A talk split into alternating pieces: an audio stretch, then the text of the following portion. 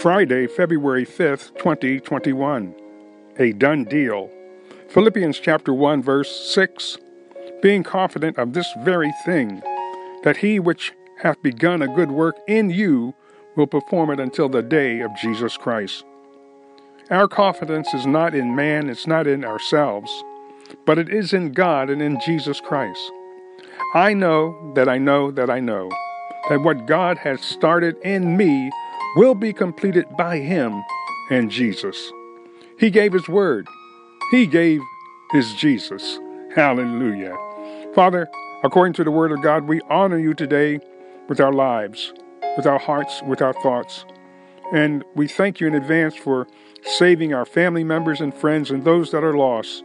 According to the Word of God, Jesus died for our sins, and we honor Him today with our lives. Once again, save the lost, heal the sick, and deliver those that are bound. In Jesus' name, amen.